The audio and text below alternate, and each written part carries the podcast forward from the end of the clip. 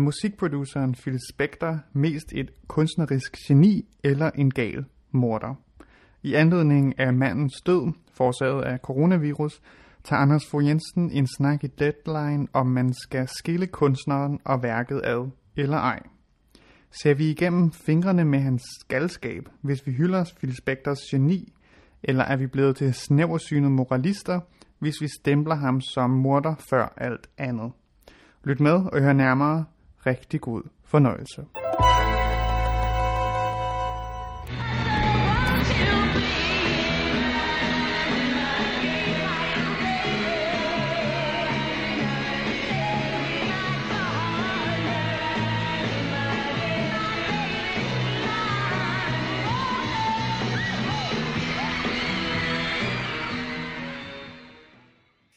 1963 der blæste The Runners ud af alverdens transistorradioer med superhittet Be My Baby.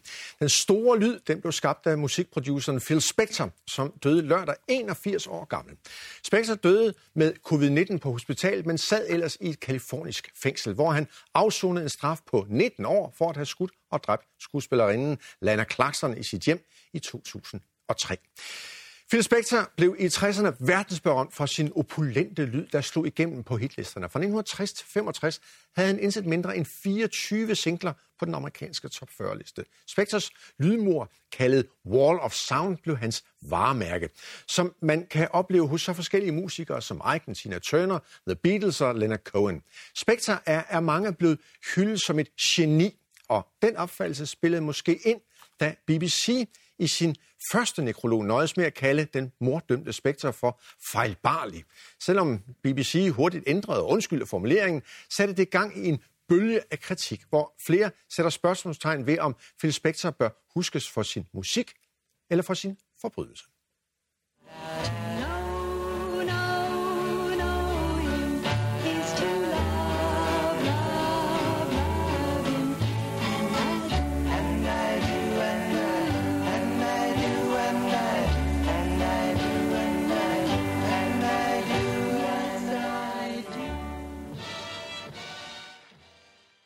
God aften og velkommen til dig, Henrik Kvejns, musikskribent med meget mere.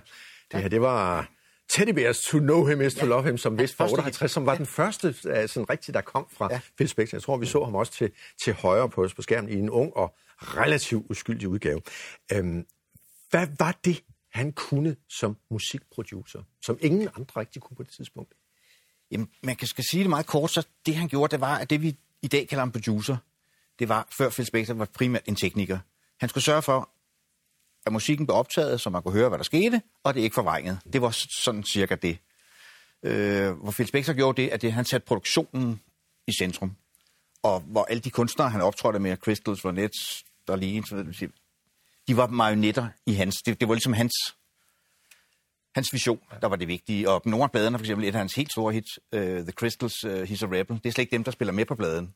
Altså, de medvirker overhovedet ikke på pladen. Uh, så, så det var Phil Spector, og det gjorde han jo af mange årsager, selvfølgelig fordi han var vild med den lyd, og det gjorde han dengang. Øh, han havde sådan noget så arrangeret som en 60-spors båndoptager, hvilket var meget arrangeret dengang. Men man kunne ikke lave den der, det man senere kaldte lavkageproduktion, hvor man ligesom lagde lag på lag på lag. Man må ligesom nødt til at optage det, hvis man vil have den der store, som du kalder det, opulente lyd, øh, den der wall of sound, så optog man det jo live, så det vil sige, hvis man vil have meget piano på, så havde man tre pianister, man havde to trommeslagere, masse stryger osv., og så stod han nærmest som sådan en anden moderne udgave af Wagner og dirigeret i studiet, og så blev det, uden at det skal blive meget teknisk, kørt igennem et ekokammer og så videre, inden det røg ned på bånd. Så det var næsten muligt at, at adskille de forskellige instrumenter. Det, det var ligesom øh, som en, mur af lyd. Lad os prøve at høre et, et, øh, et eksempel på det. Et af dem, som, som står som måske som et af hans, hans, øh, hans største værker, nemlig River Deep Mountain High for 66 med Argentina Tina Turner. Vi skal lige høre en snas af den.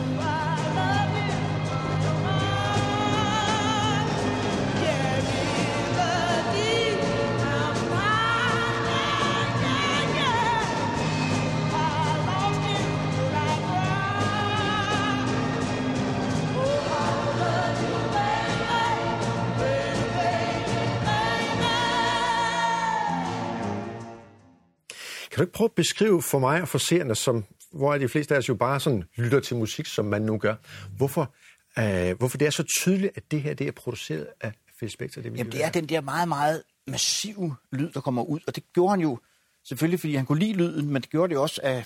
Altså, han var også kommercielt tænkende mennesker. Og dengang, skulle dengang, der blev det meste musik, det blev hørt på små transistorradioer eller jukebox, som som regel havde nogle ret dårlige højtalere. Øh, så det skulle ligesom være meget massivt, øh, det der kom ud. Og det var det, når du så sad og hørte bilradio, eller hvor du nu hørte på din transistorradio eller et eller andet, så skete der simpelthen noget med lyden, når der var en Phil Spector produktion, der kom ud, fordi den simpelthen var, var, var gearet til det medie. Ligesom man i dag jo producerer musik med henblik på, at det skal spilles på MP3-filer på en telefon. Altså det har man jo med i, når man producerer musikken. Var der ikke, var der ikke en masse, der tænkte, hold op, det er smart, det er, han tjener masser af penge og masser af hits. Vi gør da bare det samme. Jo, der, der, der var der en hel del... Øh, der kom jo helt den der girl group sound i 60'erne, som jo er modelleret efter Phil Spectors rollemodel, men han fader også lidt ud. Nu så vi den der River Deep Mountain High, øh, og den er fra 66, og det mener han er hans magnum opus. Øh, og så han bliver simpelthen dybt fornærmet, da den ikke bliver et hit. Den bliver kun nummer 88 på de amerikanske hitlister. Vi har stort hit i Europa, men det tæller ikke for Phil Spector. Lad os lige prøve at høre ja. øh, på et tidspunkt, hvor han måske er ved at fade lidt ud. Det er, er Instant Karma, øh, John Lennon fra 1970. Yoko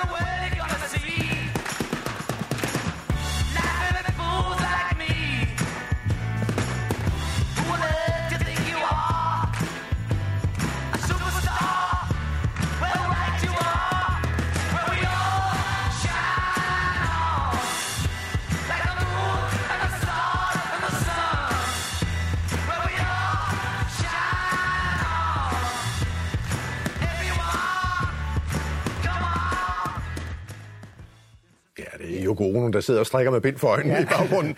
og man kan jo stadig godt høre ja. Fitzbector-lyden, men den er jo ikke så voldsom, fordi han har kun et klassisk rockband at arbejde med her. Og det er jo også det, der sker. Han trækker sig tilbage, det var det, jeg var inde på før, efter River Deep Mountain. Jeg bliver simpelthen så fornærmet, at han trækker sig tilbage i en periode. Dukker så op her igen i Ja, fordi han laver jo altså uh, Let It Be, den sidste uh, plade ja, med... det er jo efter, han har indspillet... Han, ja. han bliver hørt ind af John Lennon, fordi han er fan af de gamle Phil Spector-produktioner. Så jeg laver Instant Karma. Og da han så hører, hvad han laver der, så har de store problemer med Let It Be-pladen, for at sige det mildt. Så hyrer John Lennon faktisk uden Paul McCartneys vidne Phil Spector ind til og giver ham bånden og siger, kan du ikke gøre noget ved det her, øh, så det kan blive en plade ud af det, fordi vi, vi, vi skylder en sidste plade, så vi skal have et eller andet ud. Og der var, var hans storhedstid på retur Ja, her. også fordi der var jo også sket en hel masse i musikken på det tidspunkt. Så nu var dem, der var rockstjerner på det her tidspunkt, de var jo også selv kunstnere. De skrev selv deres materialer. De havde selv en idé om, hvordan det skulle lyde og komme ud. Så han kunne ikke, han kunne ikke altså, manipulere på samme måde med, med folk, som han havde været vant til tidligere. Det er også derfor, der er masser af rygte med de folk, han producerede op gennem 70'erne, også Cohen og Ramon senere. Altså, der var han jo også blevet fuldblåen alkoholiker på det her tidspunkt. Øh, han simpelthen havde en flaske whisky og en stor øh, magnum, øh, hvad hedder det, gun ja. på øh, mixerpulten, og han simpelthen har truet dem. Altså, hvis, hvis man, nu, nu har vi, vi har, vi har billedet af ham her, og, og det er så fra, fra, fra retssalen senere. Som, som ja, det tæller jo deres men, men, ja, men, men, men, men vidste man allerede i 60'erne og 70'erne, at manden var gal? Øh, men vidste han var ekscentrisk i hvert fald.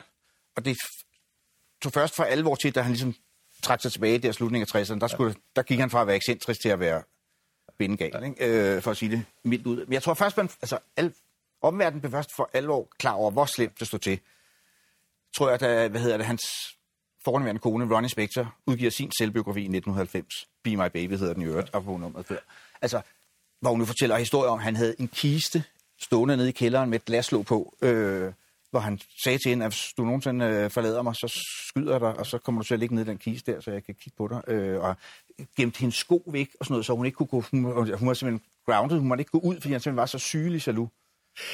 Jeg kunne godt tænke mig, at vi får sådan lidt en anden dimension ind i snakken her. Det er ja. sammen med dig, Anders Fogh Jensen, øh, filosof. Du er med fra vores studie i Aarhus. God aften velkommen til dig også.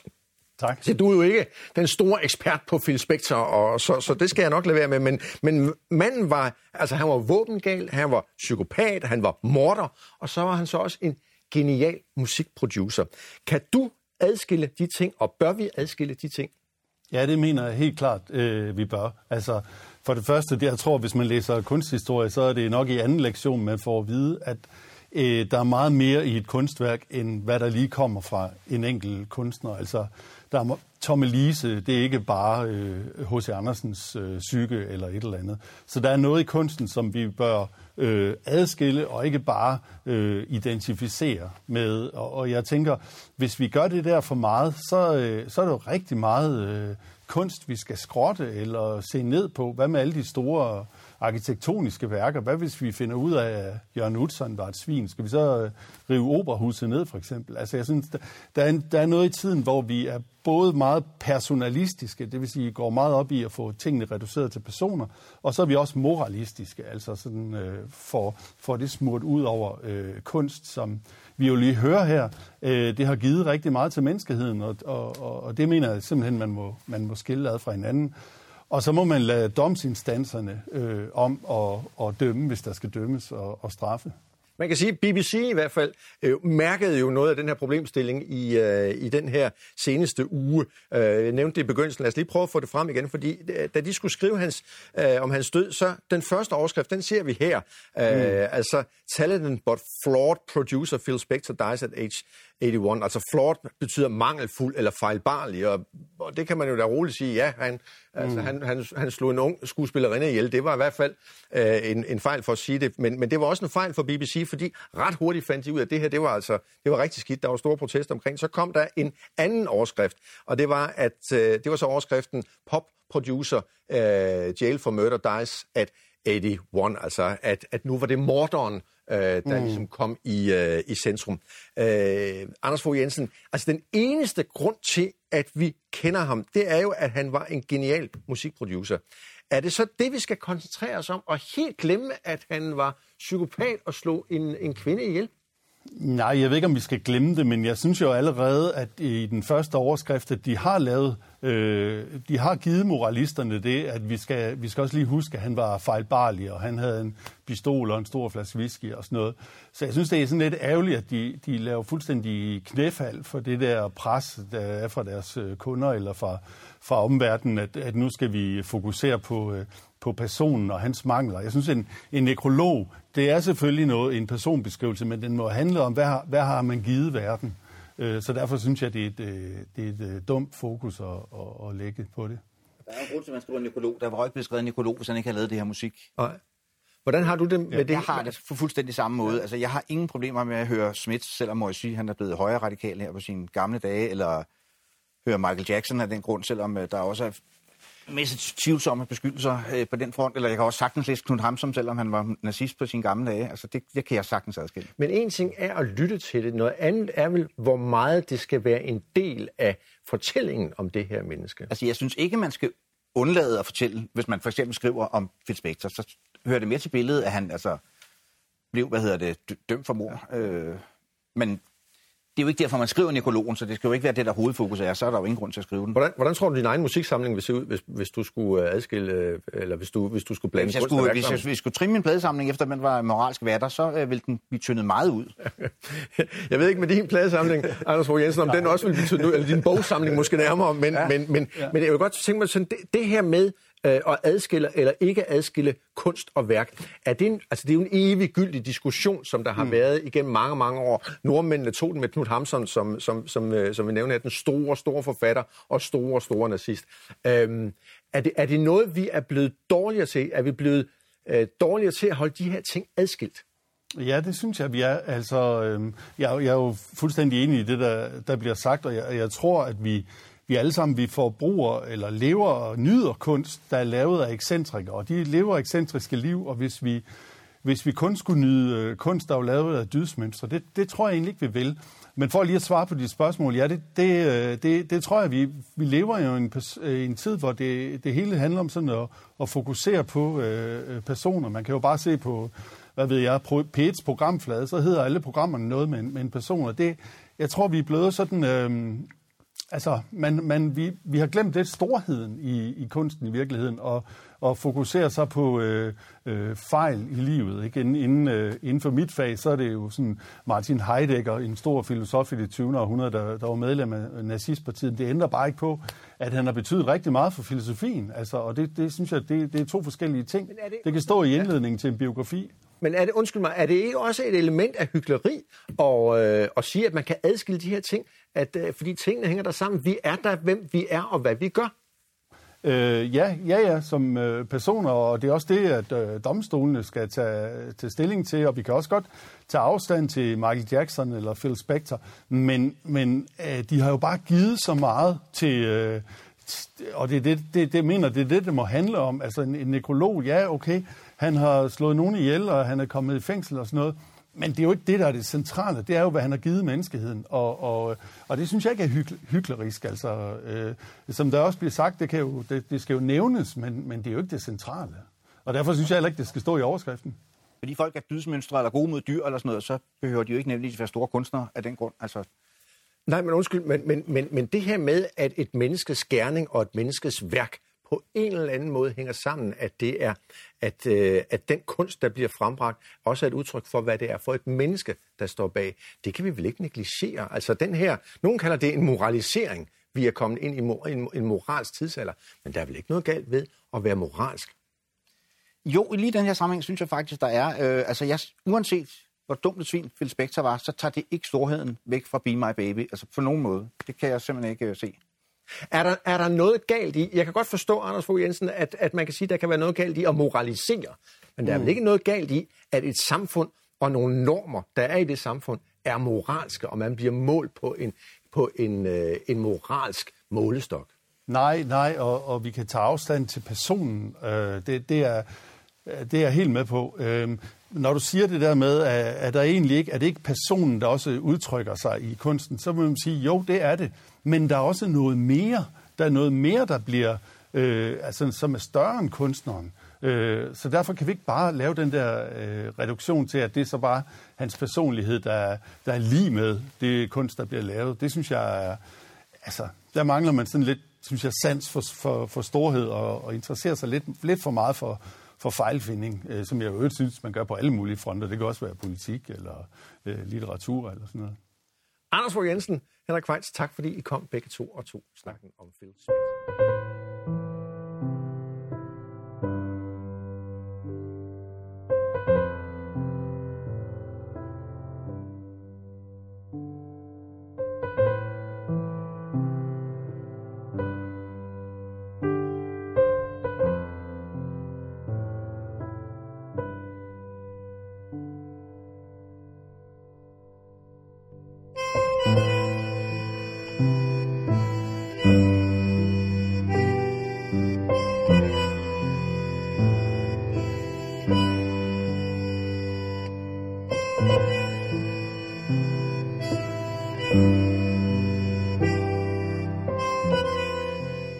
Du har lyttet til Filosofens podcast.